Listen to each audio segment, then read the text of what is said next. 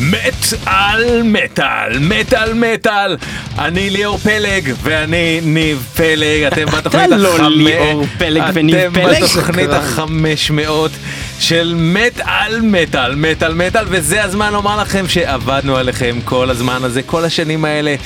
אני ליאור פלג, אני ניב פלג, אני בעצם קוואמי דה לה פוקס, ובעצם אנחנו לא אוהבים מטאל, אנחנו אוהבים מטאל מטאל, תוכנית מספר 500, כפיים לנו! כפיים. לנו! והיום בתוכנית אנחנו uh, הולכים בעצם להיות המרואיינים של uh, קוואמי, שבלי לחפור יותר מדי על זה, כי כבר סיפרנו את זה בתוכניות קודמות, אבל כל uh, אחד ואחת מכם שלא מכיר את ההיסטוריה של uh, מטאל מטאל, אנחנו התחלנו לעשות רדיו, כי אנחנו שמענו תוכניות של קוואמי ברדיו, שהיה עושה תוכניות בכלל של היפ-הופ וראפ, מוזיקה שאנחנו לא כל כך אפילו אהבנו והעברנו את המוזיקה בשביל לשמוע אותו מדבר. אז uh, הבאנו את הבן אדם הזה לפה לסגור את המעגל של הלייף, תוכנית 500 כבוד ועוצמה לנו שאתה כאן, קוואמי, תודה לך שהגעת לכאן. כבוד ועוצמה לי, ורק חשוב לי לומר שהתוכניות האלה היו תוכניות של לירון תהני ושלי, זה לא היה תוכניות, נכון, אלה לא נכון, שלו לבד, נכון. אלא עסק שחור הייתה תוכנית זה נכון, של זה שנינו, ו- וממש ממש באמת, הכי אמיתי, כל פעם שאתם אומרים לי את זה, זה הכי מרגש בעולם, באמת, הכבוד כולו שלי, תודה. רספקט. רספקט. אז אה, כן, זה סיפור של שני אחים שהיו יושבים בבית והיו מחפשים לשמוע משהו מצחיק ברדיו, וזה מה שהיה, עסק שחור, היה מצחיק ברדיו, היה שם גם מוזיקה, ואמרנו יאללה בוא נזרום עם מוזיקה, וזה הראפ. אה, ועם השנים, כשהיה לנו את ההזדמנות, אז הלכנו על אה, תוכנית בעצם בסגנון הזה, לנס- לנסות להצחיק ולהעביר אה, תוכן מוזיקלי אה, איכותי, underground-י. אה, גם לקהל, וזה בעצם מטאל מטאל של היום, ואיזה סגירת מעגל נפלאה. קוואמי דה fucking פוקס. La Fox, yes. אה, אז אנחנו הולכים להביא לכם בעצם תוכנית כפולה, שקוואמי פה יעזור לנו לחזור בנבחי הזמן על 500 אה, התוכניות שעשינו אה, עד היום של מטאל מטאל. ואנחנו אה, הולכים להתעסק במה שקרה בעצם אה, איפשהו מאחורי הקלעים, את הדברים ש... מאחורי הקלעים. מאחורי הקלעים. מה שבעצם הסיפורים שמאחורי התוכניות, הדברים שאולי חלקכם מעולם לא שמעתם, או שאולי סיפרנו באיזה תוכנית כזאת ואחרת, אבל אף פעם לא בצורה מרוכזת. ובעצם, מה זה מטאל מטאל? 500 תוכניות, 12 שנה שהתוכנית הזאת כבר רצה.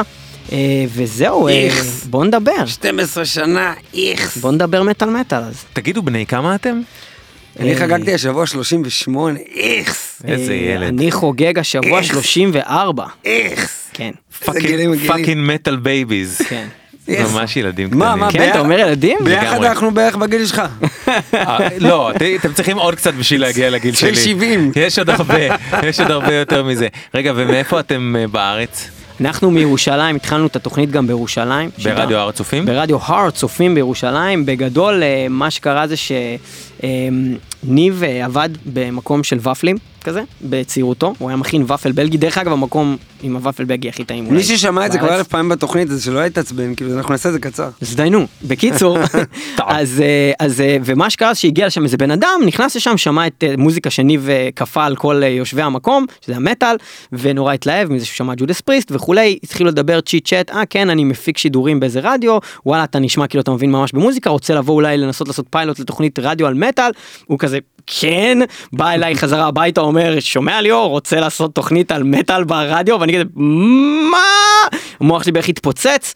אה, מפה לשם עשינו פיילוט, כתבנו אותו לפי הנחיות של תחנת הרדיו, ממש הביאו לנו דפים שכותבים מה אתה תגיד לפי שניות, משהו כזה שאז היה נשמע לנו מאוד הגיוני שככה עושים רדיו. לא, אבל ממש כתבנו מה נגיד בכל שנייה ואיך זה, לפחות אנחנו עובדים עם lineup מסודר. הפיילוט הזה הוא נדחה על הסף, ואמרו לנו אין, אה, זה לא, זה לא טוב הדבר הזה, ואמרנו למה, אה, וכתבנו כל מיני בדיחות, ובעצם הקלטנו גם את, ה, את הדבר הזה, וגילינו שהבן אדם, שהוא המנהל תחנה, בהר צופים, הוא בעצם שלל את זה על בסיס מה שהיה כתוב. זאת אומרת, שאלתי אותו, האם שמעת את זה? הוא אמר, לא, ראיתי את הבדיחות כתובות והבנתי שזה לא מצחיק. אמרתי לו, כן, אבל גם אם אתה תראה בדיחות כתובות של ג'ים קרי, זה גם לא יהיה מצחיק, זה מצחיק איך שהוא עושה את זה. ואז הוא אמר לי, אתה משווה את עצמך לג'ים קרי שהוא שחקן משופשף? אז הבנתי שאין לי מי לדבר, ומפה לשם, אה, מה שקרה זה שהבנתי שהדרך היחידה שלנו לעשות את התוכנית הזאת זה לעשות infiltrate system. רגע, בני כמה הייתם אז? אני בדיוק השתחררתי מהצבא, אני הייתי בן 21, ניב היה בן 25, ומה שקרה זה שה bottom line של הסיפור הזה זה שבעצם היינו צריכים לעשות תוכנית נורא סאחית. ובעצם להקליט תוכנית כמו שהם רצו שאנחנו נעשה שזה אומר שאני נכנס לאולפן ואני אומר אוקיי אז סלייר הוציאו את האלבום הזה וזה ובוא נשמע אותם. כזה וזהו וכשהגשתי את הפיילוט הזה קודם כל ניב לא היה מוכן להיות חלק מזה הוא אמר אם אנחנו לא עושים את זה ב style שלנו אם אנחנו לא עושים את זה עם הבדיחות שלנו עם זה הקטע לא שלנו עם כסף, מה שאנחנו זה לא מביאים כלום, אז למה לא אז נעשה עזוב אז למה שלי? ואני אמרתי עזוב בוא נשיג תוכנית רדיו וניב לא בא איתי להקלטות האלה והלכתי ואמרתי fuck it אני עושה את זה לבד ואת הפיילוט הזה עשיתי לבד וזו הייתה התוכנית הכי חרא בעולם וקיבלנו את הספוט ואז שהיה לנו את הספוט עשינו מה שאנחנו רוצים. אה, ולא אמרו לכם שום דבר? כי אף אחד לא הקשיב לזה אף אחד באמת. לא הקשיב לזה מהתחנה הם פשוט חשבו שאוקיי יש תוכנית הזאת וזה מה שקורה שם ופשוט התחלנו לאט לאט למשוך יותר את הבאונדריז וכל תוכנית עשינו משהו יותר קיצוני ובדקנו וזה and they never came. טוב They תשמעו, never יש came. לי הפתעה מטורפת בשבילכם. נו. במקרה אני השגתי דרך הר הצופים הקלטה מהתוכנית הזאת. מהתוכנית הראשונה. הראשונה, ואני לא הולך להשמיע. לכם. אוי מה לא אתה זה- אבל זה מזלזל מביך. את זה. באינטרנט? תכלס יש לי באינטרנט. בסדר, אז אז אני אשדר את זה עכשיו מהאינטרנט. טוב אוקיי. לכם. אז בעצם אנחנו הולכים לשמוע דבר מאוד מביך שהוקלט בתוכנית הראשונה של מטאל מטאל הפיילוט הדבר הכי מביך שאי פעם קרה לי אי פעם בתולדות הרדיו. קבלו, אתם לא מבינים. אה, כן זה חרא טוב זה הולך ככה. ככה התחילה התוכנית. סאונד הראשון קרקס. אלוהים ישמור. רדיו הר הצופים. אוניברסיטה העברית בירושלים, 106 FM. אתם מאזינים למטאל מטאל.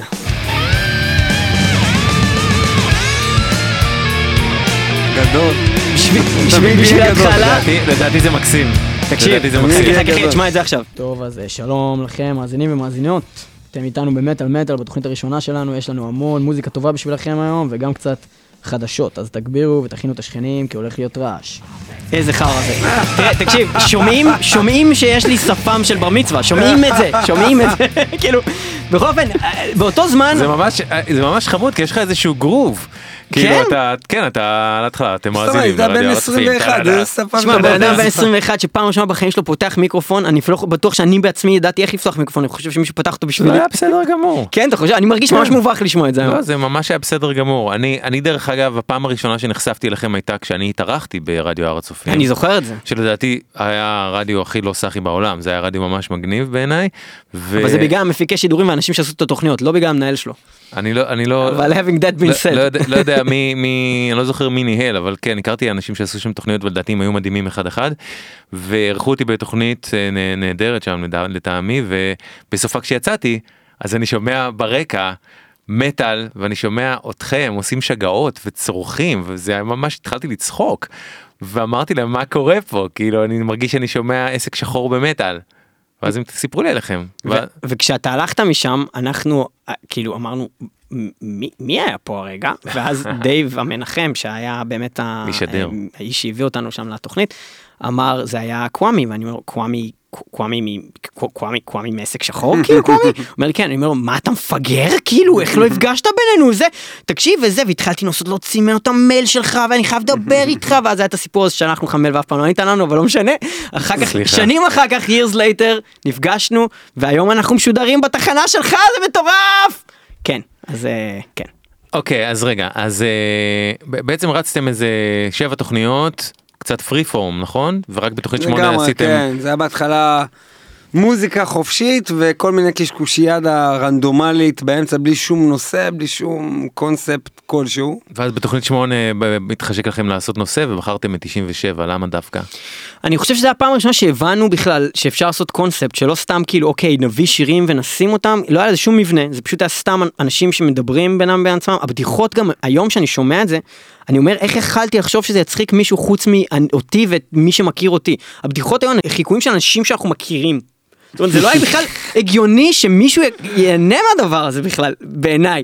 אה, שאני שומע ממש את התוכניות הראשונות אני מדבר עד אה, תוכנית איזה אתה יודע מה כמעט התוכנית 40 שזה לא היה כבר תוכניות שאני אומר וואי אני חותם עליהם גם היום כאילו וזה כמעט שנה אוקיי אה, היו היו תוכניות טובות פה ושם והיו גם קטעים גדולים. פה ושם, אבל הקונספט הראשון, הפעם הראשונה שהבנו שרגע, אפשר לעשות גם את זה עם, עם קונספט, בעצם אמרנו, אוקיי, אה, עכשיו אה, חלק מהדברים שאנחנו מביאים זה, אוקיי, האלבום הזה הוא יצא לפני עשר שנים, ואז אמרנו, רגע, בוא נביא רק אלבומים שיצאו לפני עשר שנים. זה היה צ'אם צ'אם. כן, זה היה שנת 2007, הבאנו בעצם, ואז עשינו קונספט ראשון, שנת 97, 10 שנים ל-97, ו- ולאט לאט התחלנו להבין באמת עם התוכניות שבעצם הקטע הזה שהקונספטים זה איך שאנחנו אוהבים לעבוד, וזה הפך להיות תוכנית שהיא רק קונספטים, אין תוכנית שהיא פשוט אנחנו באים ופותחים מיקרופון ומדברים, תמיד זה באיזשהו מבנה, יש לזה גרפיקה משלו, יש לזה סיפור שלם, וזה תמיד תמיד תמיד תמיד עם איזשהו, ממש כמו פרק של תוכנית טלוויזיה, ויש תמיד איזשהו קונספט ואנחנו אה, נורא נורא נורא strict לגבי זה.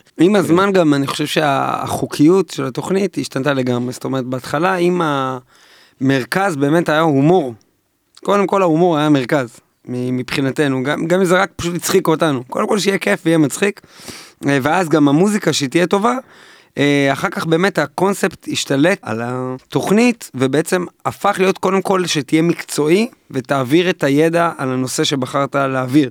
זאת אומרת אם בחרת ב-1997 אתה חייב לעשות תחקיר מעמיק מה באמת היה הדברים הכי חשובים בשנה הזאתי להעביר אותם נבחר את השירים הכי טובים מאותה תקופה ואז אם גם יש זמן לעשות צחוקים בדרך אז סבבה. אה, זה לאן שהתוכנית נראה לי היום מכוונת זאת אומרת יש גם תוכניות היום שהן לגמרי רציניות. שאין בהם בכלל פינות, אין בהם דמויות, אין בהם את הדברים האלה שהפכו, שהיו עד לפני כמה שנים השורש של מטאל מטאל. היום המטרה שלנו נראה לי העיקרית יותר מכל דבר, ואפשר לראות את זה בהמון סימנים בשנתיים האחרונות של היצירה של מה שאנחנו עושים, זה שלהעביר באמת ידע. אה, מדובר פה, אני אקח קודם כל את אדון אה, ליאור פלקן, מדובר באיזשהו master בידע במטאל, באמת אני יכול להגיד בתור בן אדם שגדל עם הבן אדם הזה, זה בן אדם שמעבר לידע שהוא צובר ברמת השנים שעוברות, לא נמחק לו הידע. זה משהו מוזר, הבן אדם זוכר אני מסמיק פה, לא רואים את זה ברדיו, אבל אני מסמיק. הבן אדם יש לו זיכרון בתחום המטאל. בדברים אחרים הוא אידיוט, אוקיי? בתחום הזה יש לו ידע שבאמת, נגיד השבוע ישבתי לעשות תוכנית. ואני יושב, אני יושב במשך שעות לנסות ליצור, ואז כזה אני סתם כותב לו, טוב, חצי תוכנית מוכנה בשעתיים, ואז הוא אומר, אה טוב, אבל גם תעשה ככה וככה וככה וככה, ומשנה הזאת יש את זה וזה זה, ותוך חמש דקות הוא עושה מה שעשיתי בכאילו בשלוש שעות בערך. אז זה קצת מעצבן ואני שונא אותו, אבל הוא אחלה גבר.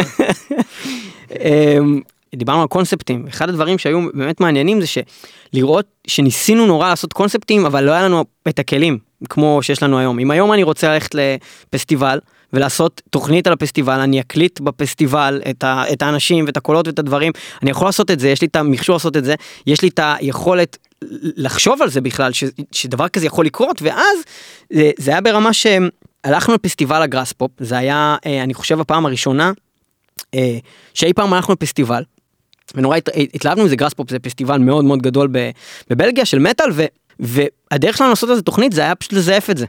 וזה מדהים, פשוט זייפנו שאנחנו נמצאים בעצם בפסטיבל הזה. רגע, אבל, אבל גם טסתם באותה שנה? טסנו, טסנו באותה שנה. טסתם, אבל את התוכנית זייפתם. אנחנו זייפנו את התוכנית.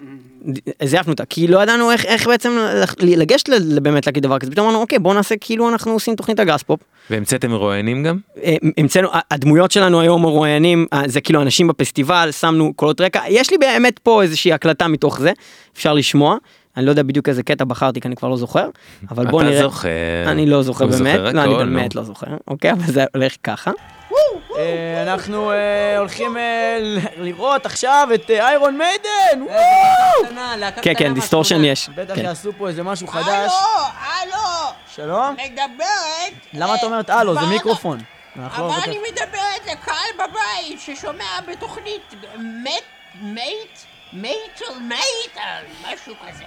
בכל מקרה מדברת ורדה ורדוקושקס, אני נמצאת פה ב Graspop, 2009, 2010, לא יודעת. ורדה, איך הגעת לפה?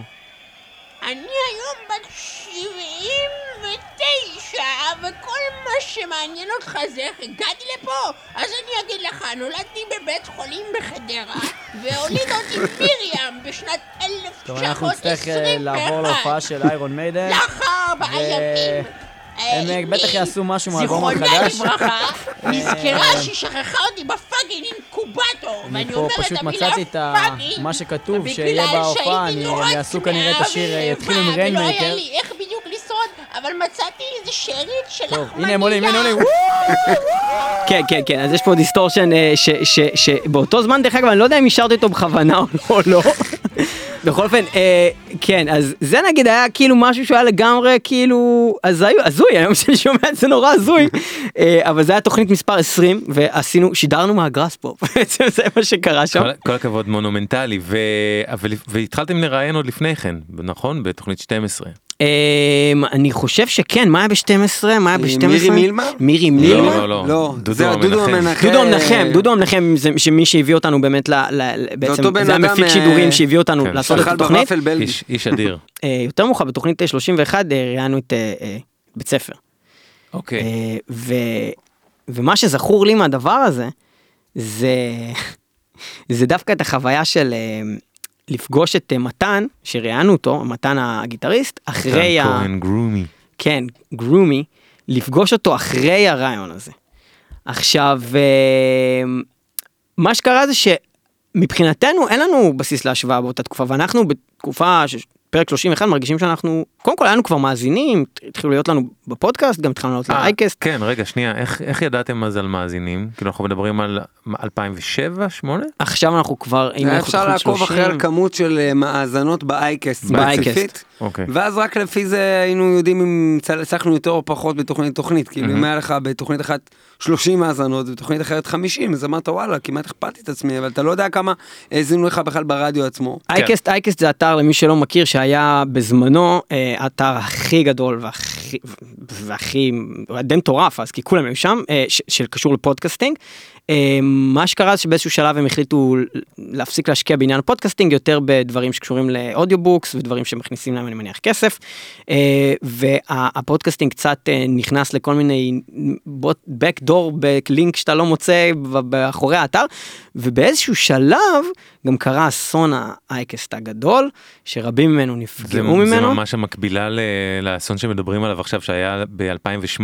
כן בדיוק ראיתי את זה. שנשרפו מאסטרים של אה, כמות אדירה של אומני על כן. בתולדות המוזיקה. כולל אה, Nirvana ו Guns N' Roses וכל מיני כן, כאלו. כל מיני כאלה שפשוט הלך הלכו המאסטרים אז, אז זה ממש היה אסון כזה ב iCast כולנו סבלנו פשוט מזה. הלכו כל מי השרתים שלהם. רדיו כן כל מי שעשה רדיו והתוכניות שלו הוקלטו כולנו מכל התחנות בארץ אכלנו את כאפת חיינו כי הכל היה התממשק שם ופשוט הלכו להמון אנשים המון חומרים לאיבוד.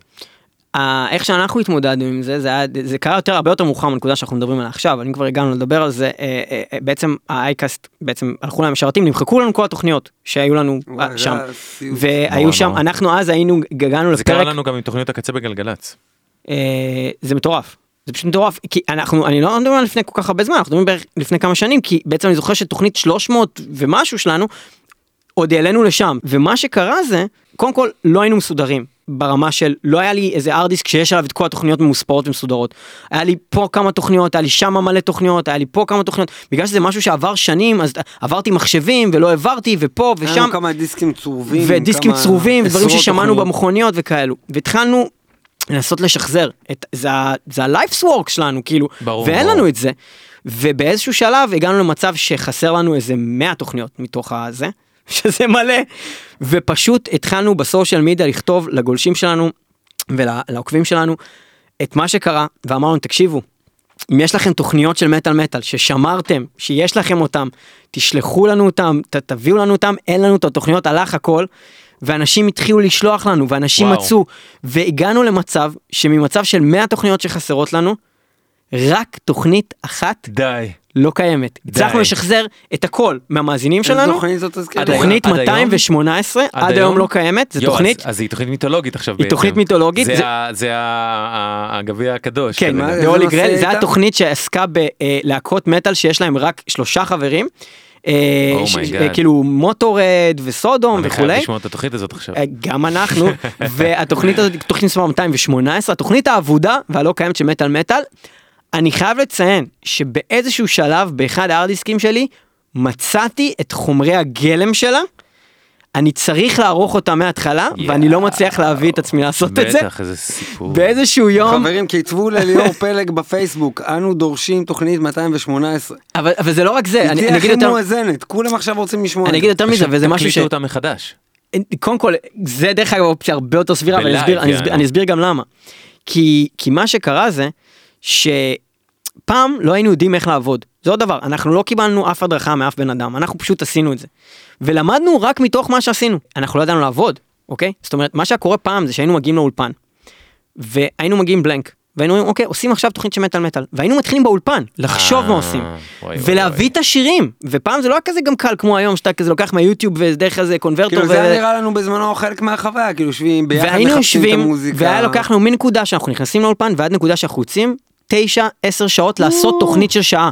וככה חשבנו שזה... לפחות ו- שש, ולאט לאט שש, התחיל כן. להיגמר לנו הזמן בחיים והיינו צריכים להתחיל למצוא פתרונות. והיום אני מסתכל על החומר גלם של תוכנית 218 שהיה לי אז, ואני אומר אין מצב שאני נכנס לפרויקט הזה, יותר קל להקליט את זה, יש שם תשע. שעות פשוט. כן, יש שם שעות של חומר. fuck. הרי היינו עושים כל מיני מערכונים, ממש מערכונים, והמערכונים האלה היינו עושים אותם פעם ראשונה, מחליטים עליהם באולפן, והיינו מקליטים אותם, והם נגיד לא היו מצחיקים, והיינו יושבים והיינו אומרים, טוב, זה לא מצחיק, בוא נעשה את זה עוד פעם.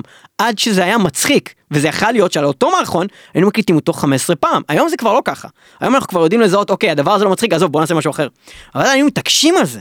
עד שהיינו מוציאים את הטייק הטוב, ולפעמים היה לנו 10 טייקים שבכל אחד מהם היה, היה חצי דקה מצחיקה, מצחיק. והייתי מחבר את כולם בעריכה לקטע אחד מצחיק, קומפלט יענו. גדול. טוב חבר'ה, כן. אז יש לי הפתעה בשבילכם. מה? אני הולך להשמיע לכם עכשיו קטע מתוכנית 218 העבודה.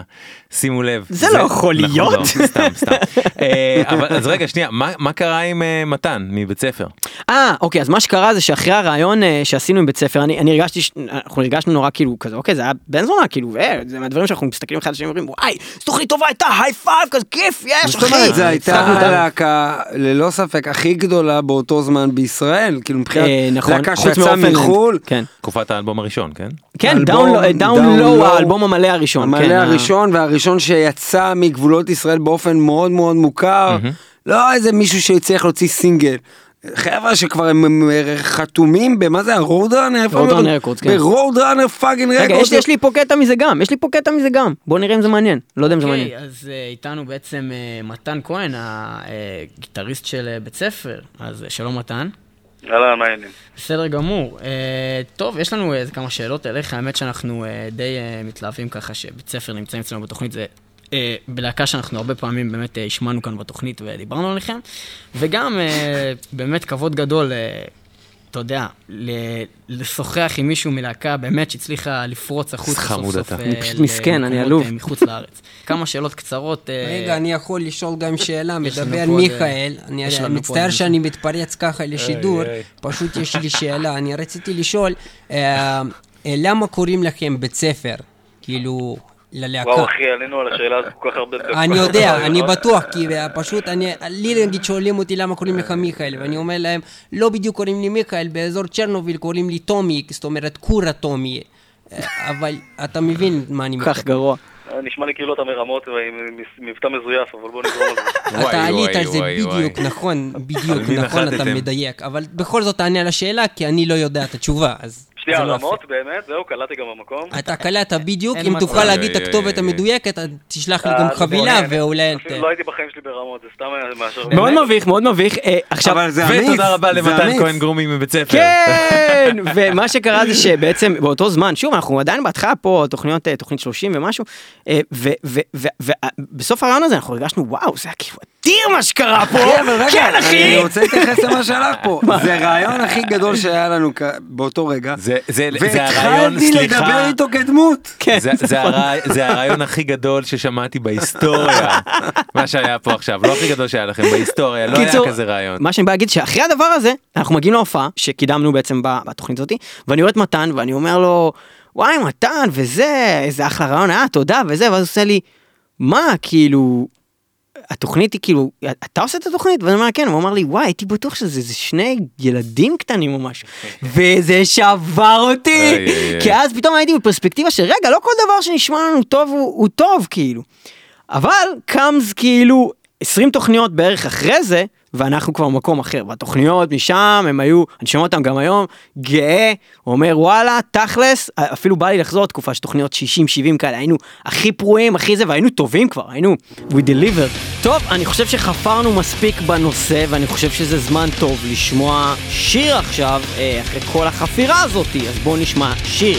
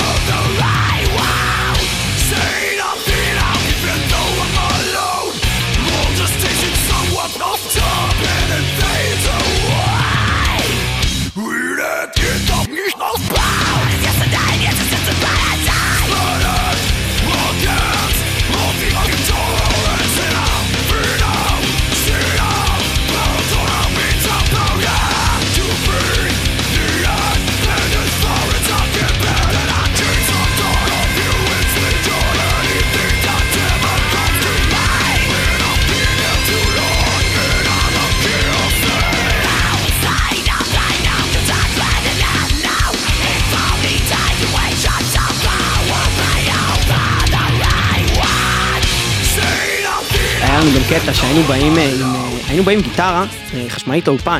תמיד היינו מתחילים את התוכנית, היינו, היינו מקליטים שיר מטאל יענו, היינו? מתחילים, כן, והיינו מנגנים, והיה כזה, כל פעם פתיח כזה שכזה, מטאל, מטאל, מטאל, והיה כאילו, זה היה אדיר, כי כאילו, זה הכי שכונה בעולם, היינו כל פעם עם גיטרה חשמלית distortion, וזה היה כאילו קבוע בתוכנית. Wayne's World. ממש, Wayne's World, party time excellent. הדמויות השתפרו, היה לנו ביקורת גם עצמית, התחלנו באמת לשמוע תוכניות של עצמנו ולהגיד, שמע, הקטע הזה לא מצחיק, בוא לא נעשה את זה יותר, כאילו.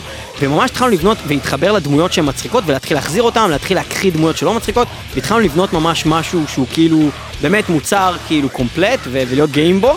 אה, לקח לזה זמן, ובסוף הגענו לזה. בואו שנייה נחזור אחורה, הזכרתם אותה קודם, מה היה ברעיון עם מירי מילמן? או, יפה. אז מירי מילמן.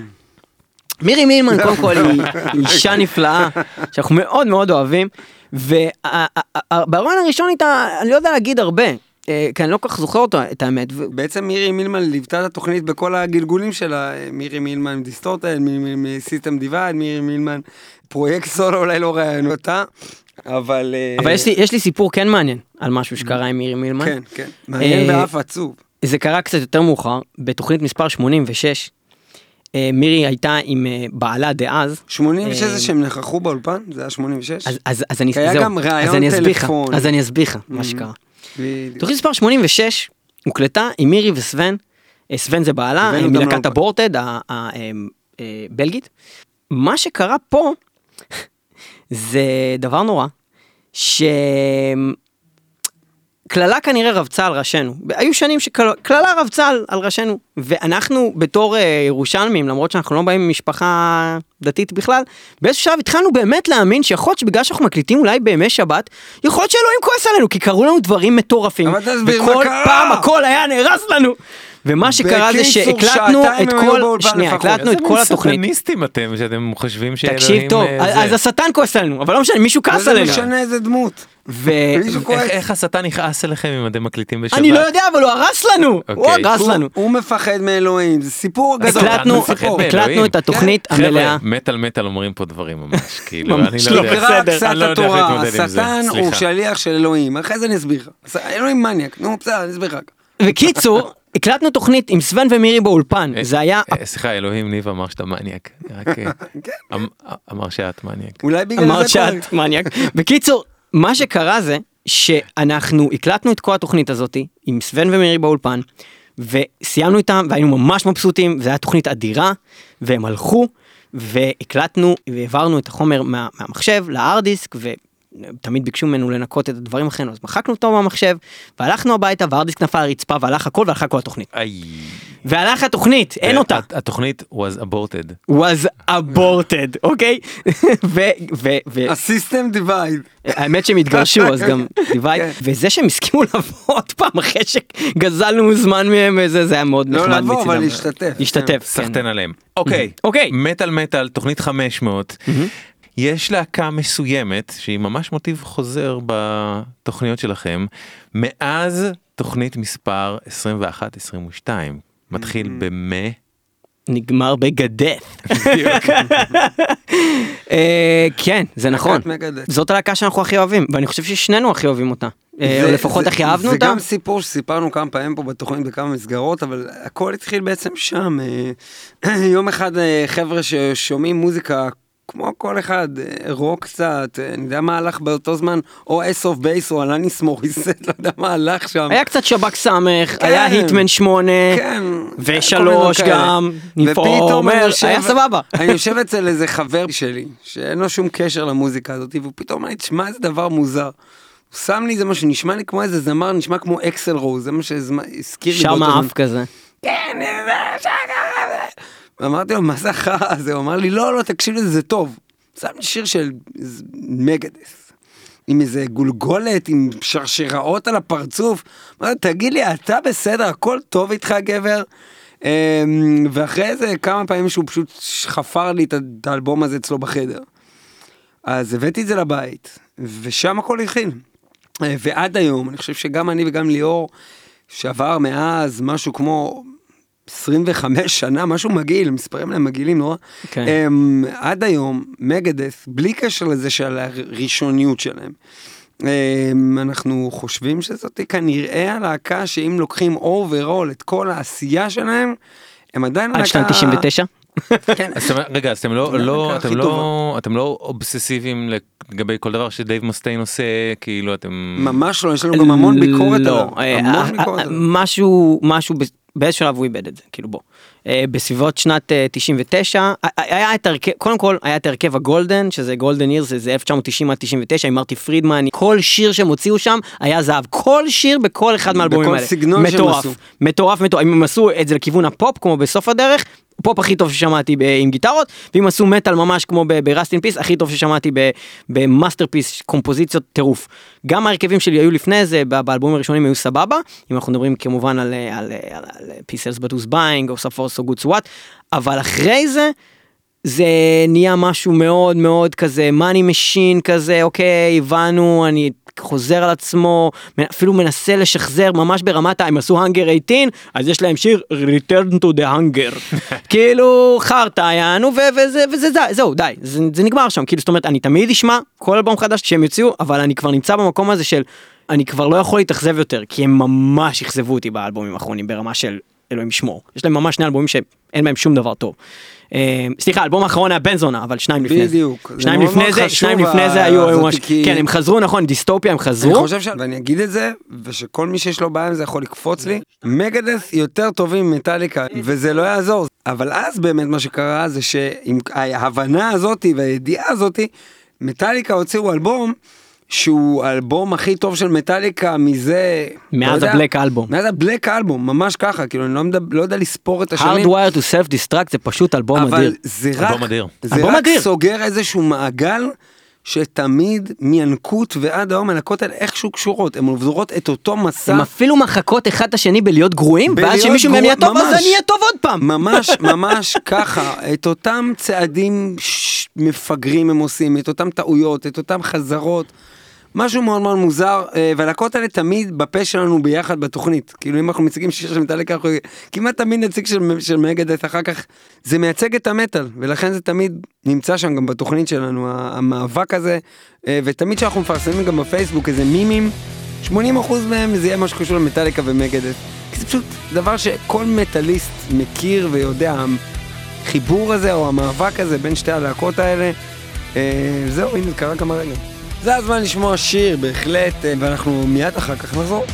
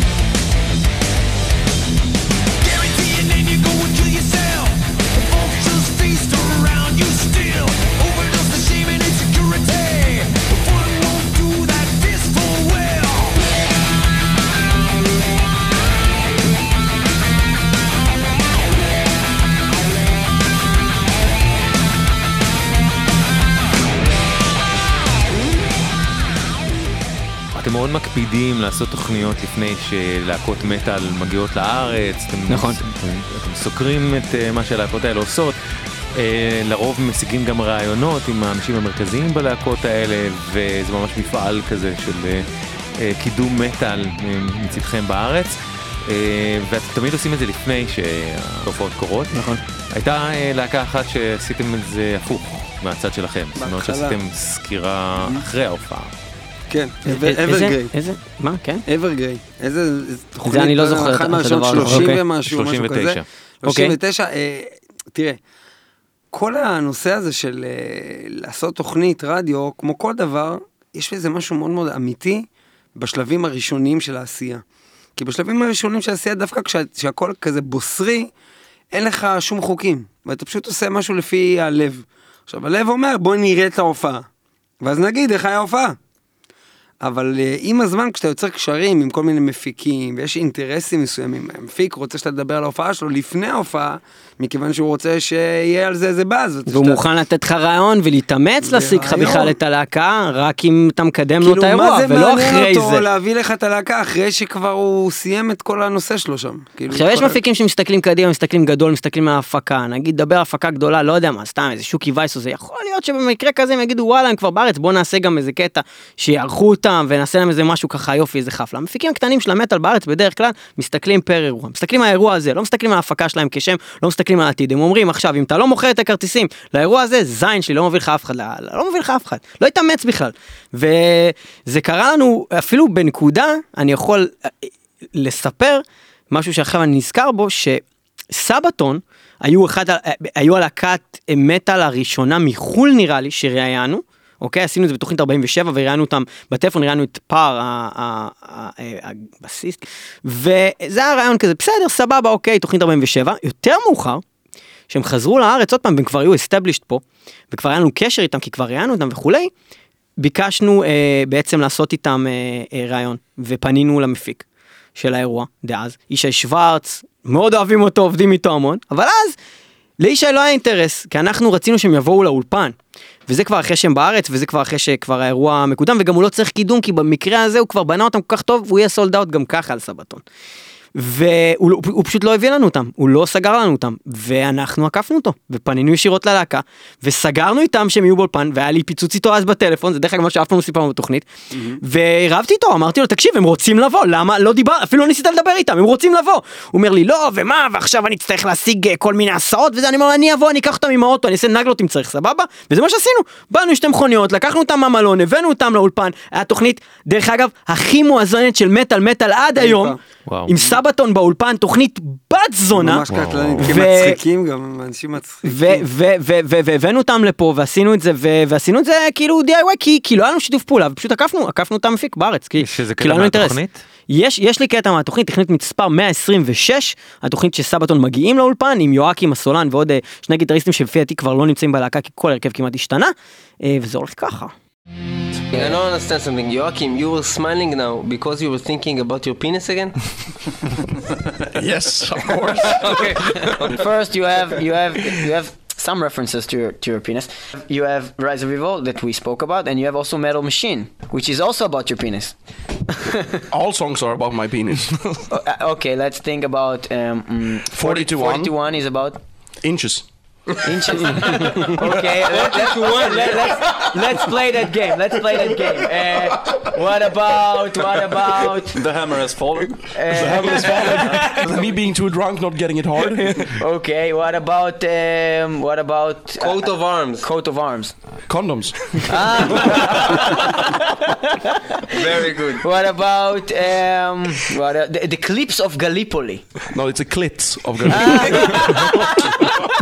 Well, we can't win. You already you already thought about this thing. no, it's, it's true. It's just true. okay. הייתה תוכנית מאוד משעשעת איזה כמו שאתם שכונה. שומעים ממש שכונה אבל היה מאוד מצחיק איתם חבר'ה ממש זורמים כמו שאתה רואה הוא המציא דרך אגב את כל הבדיחות האלה במקום אף אחד לא ידע שהוא הולך להגיד את השטויות האלה. אה, ו- ולפני כל הסוגריים הגדולים שרגע ליאור הוסיף, מה שהיה בתוכנית 39 זה בעצם היה נקי. באמת, בלי כל זה, בלי כל ההתערבות של מפיקים, של הזה, פשוט היית בהופעה, נהנית, ורצית להגיד את זה סיכמנו לקהל. את זה. ורצית להגיד את זה לקהל, וזה ההבדל באמת בעשייה, שעם המקצועיות בעשייה גם יש חוקים. וזה זה אולי הגעגוע היחידי למה שהיה פעם, שפעם לא היה חוקים. וזה, אני חושב שכל אחד במסע שהוא מתפתח עם הזמן, זה קורה. אני בטוח שגם המוזיקאים עצמם, בהרבה מקרים מתגעגעים למקום הזה שהם לא היו תחת חברות תקליטים שאומרות להם מתי להקליט ואיך לעשות, ושהרבה מהמאזינים והמעריצים של הלהקות האלה מתעצבנים על הלהקות וכל מיני דברים, הם לא יכולים לראות את הדבר הזה של... זה כבר לא החבר'ה האלה במוסך שעושים מה בזין שלהם. עכשיו זמן טוב לעבור לפאקינג שיר!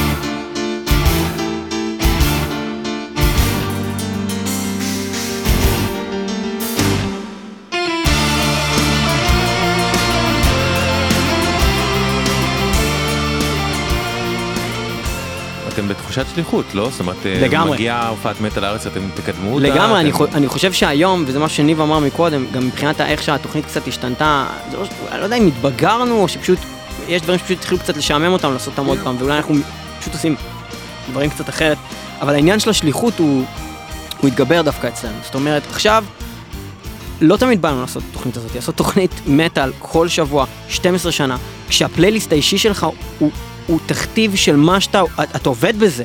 גם אתה לא מקבל על זה כסף, אתה עובד בזה. יש עכשיו תוכנית השבוע על ארץ' אנמי, אני צריך לשמוע כל שבוע ארץ' אנמי, כי אני צריך להכיר את הדברים, ואני צריך לבוא מקצועי, ואני צריך להכיר את האלבום החדש שלא שמעתי אותו, אבל גם אם אני רוצה להגיד שהוא חרא, אני צריך להכיר אותו בשביל להגיד שהוא חרא. כל הדברים האלה זה, זה מה שקורה ביום יום, וזה 12 שנה ככה. אה, התקופות היחידות שפשוט, פתאום אתה בא ואתה, אתה יכול להגיד, וואי, אני פשוט יכול לשים מה שבא לי, כאילו לשמוע, זה רק כשאנחנו בפגרה, וזה קורה חודש, חודשיים בשנה.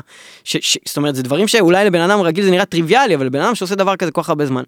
זה לא כזה טריוויאלי, ו, והיום, כשאני מסתכל על זה, יש שני דברים שדוחפים אותנו להמשיך לעשות את זה.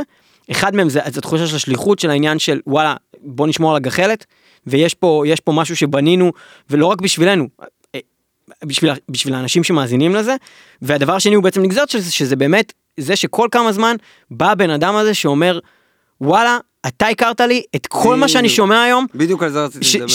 שזה כמו שאנחנו באים אליך ואומרים לך היום את, את, את העניין עם הרדיו ושבזכותך אנחנו עושים רדיו ומישהו בא אליי ואומר לי תקשיב כל מה שאני שומע בעשר שנים האחרונות אתה לימדת אותי ומישהו אומר לי את זה אה, זה הכל בשבילי זה זה דלק לעוד חמש שנים אם, זה, זה, אם פעם, זה, אם זה פעם מדהים היינו עושים את הדברים בגלל מה שהיינו רוצים שהתוכנית הזאת תהיה, אז היום אנחנו כבר מחויבים למה שהיא כבר, ק- מה שכבר קיים.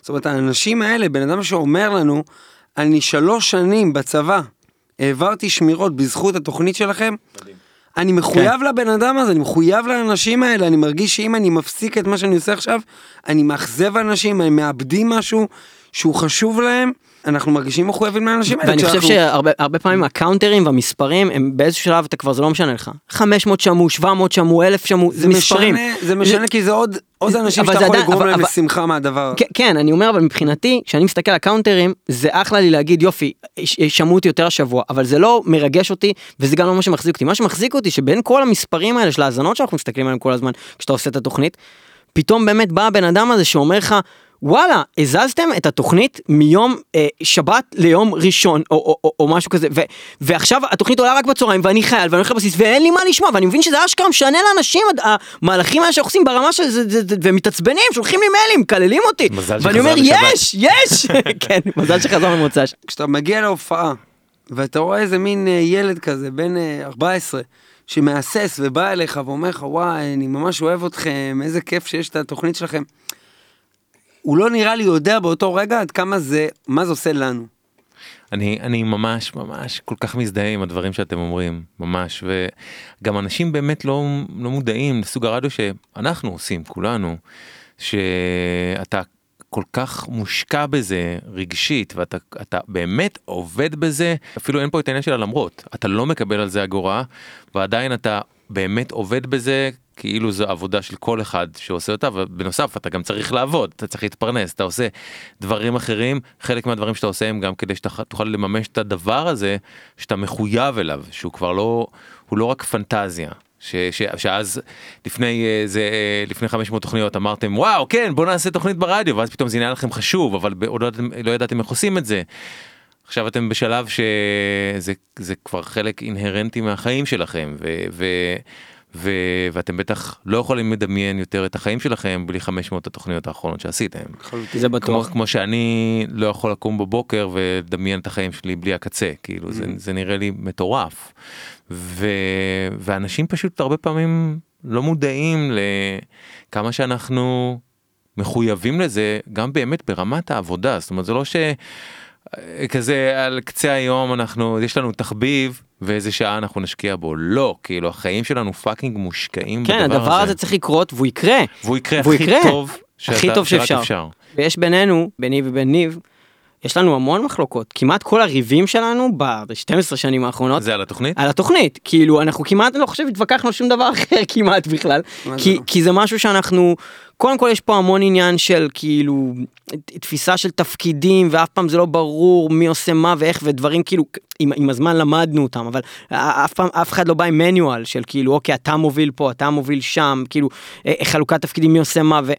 המון משקעים בינינו, המון ריבים, ובגלל שהדבר הזה הוא כמו, הוא כמו, בסופו של דבר, שוב, הוא כמו סוג של עבודה, וזה לא קשור לשכר, זה קשור לזה ש, ש, שזה צריך לקרות, ו- ושנינו מבינים את זה, ו- וזה לא משנה מה, ו- וכל אחד יש לו את החיים שלו, ותהפוכות ודברים, אבל הדבר הזה עדיין צריך איכשהו להשתלב ולקרות, זה לא פשוט, אבל איכשהו עושים את זה.